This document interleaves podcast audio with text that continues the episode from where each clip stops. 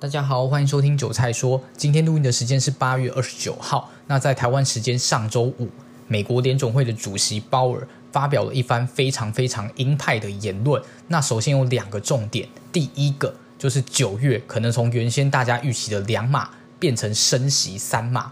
另外一个重点。就是整个升息循环不会这么快的结束，而且也不会呃很快速的就来到一个降息循环或者是一个量化宽松的一个出现。那他认为说，目前的整个呃通货膨胀率虽然有稍稍的放缓，但还明显没有达到他的一个目标，所以他认为说升息是会持续下去。那短时间内就算不会大力的一个升息，但是。并不会出现大家所预期的降息，那还导致整个美国股市出现非常非常严重的一个重挫。最重挫的部分就是在费城半导体，就是半导体科技类股相关的一个族群的指数里面，费半中场是大跌将近六个 percent 之多。那在道琼部分也是下跌超过一千点，造成了整个台北股市在今天礼拜一周一的开盘是直接跳空暴跌四百多点。那中场是。微微收敛，跌幅是收在呃跌了大概三百六十点左右。那整体来说，我认为在整个盘势上面的观察。今天的这一根跳空黑 K 就是一个短线上出场的一个讯号，当然它是一个消息面的影响，但是呢，基于对于技术面的尊重，今天就绝对必须要做部分部位的一个出场。那我个人在这样的一个盘势里，我对于指数没有太过悲观，但是我认为说在个股，尤其是半导体相关族群的个股，建议去做稍微的减码或是避开。上周其实有先下跌之后出现反弹，弹了大概两天左右。那后续上礼拜五又是这根技术面上面的重挫，其实整个在费城半导体指数已经跌破了整个季线。那目前在加权指数和柜买指数部分，柜买指数还是相对来说比较强劲。那整个汇率面也是出现一个比较严重的一个急贬。那另外像是美元对日元的一个汇率，就是美元也持续走升。那日元目前对美元大概来到一百三十八左右。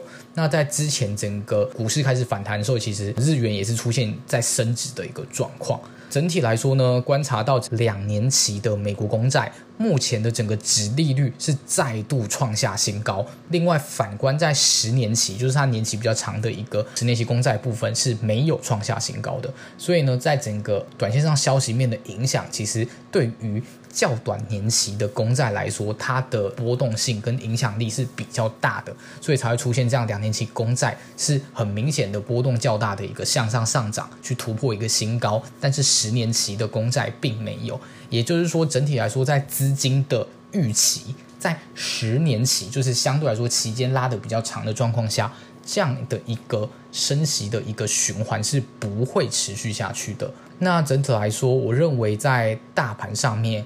还是认为逢低拉回，稍微在指数上面去做布局是完全没有问题的。那另外，我个人，如果你想要操作个股的话，我建议你不要去寻找呃电子或是半导体类股相关的一个族群。我认为最近比较强势的四个族群给大家做参考：第一个汽车族群，第二个光通讯相关族群，第三个生技族群。最后一个是我认为在这几天甚至短期一两个礼拜之内非常有机会的太阳能族群。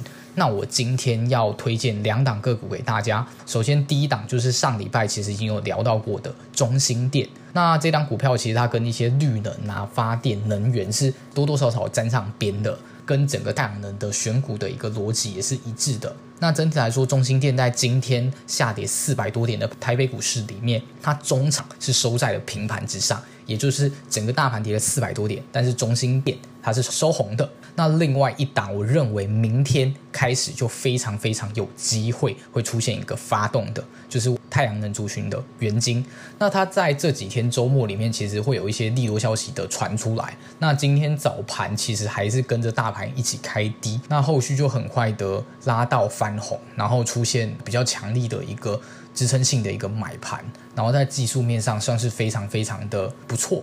突破平台整理，而且它在前两天这样的一个走势的 K 线是我喜欢的。先出现一根红棒之后呢，再一根黑棒收了一根下影线，回去测第一根红棒的发动性，然后今天在这样这么弱势的盘势里，再出现一根带量的实体红 K 棒。然后突破整个平台整理。我认为这样的一个技术面上是非常值得去做一个留意。那最快，只要我们就今天晚上美国股市如果出现反弹，明天台北股市一起反弹的话，其实元晶会非常非常的有机会去做一个发动。那我个人在今天，其实在观察到它翻红之后，已经有找翻红之后压回来的地方去做一个进场布局。那中心店我之前其实就有买进了，那我今天的部位也是 hold 着，持续在做一个观察。